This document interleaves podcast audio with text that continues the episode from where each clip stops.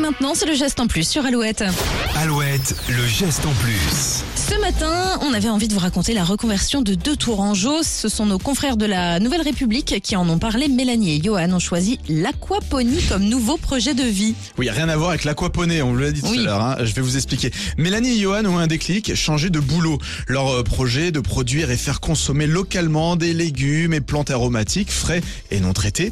Ils misent à la fois sur la culture en terre végétale, l'hydroponie et l'aquaponie. Alors, la différence. euh, l'hydroponie, en gros, euh, pas de terre, mais des racines qui trempent dans une eau riche en nutriments. Ok. Et l'aquaponie, c'est une méthode peu connue, mais naturelle pour produire euh, des légumes et élever des poissons dans un écosystème autonome.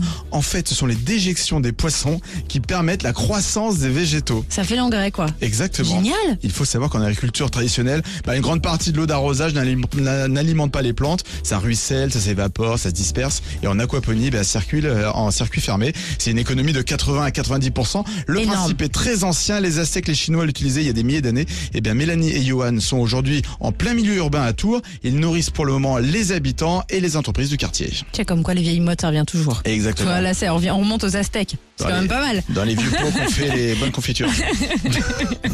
Merci Nicolas Geste en plus. Si vous voulez le réécouter à tout moment de la journée, il est comme tous les autres sur alouette.fr. La suite des hits en mode soleil avec Jimmy Cliff sur Alouette. I can see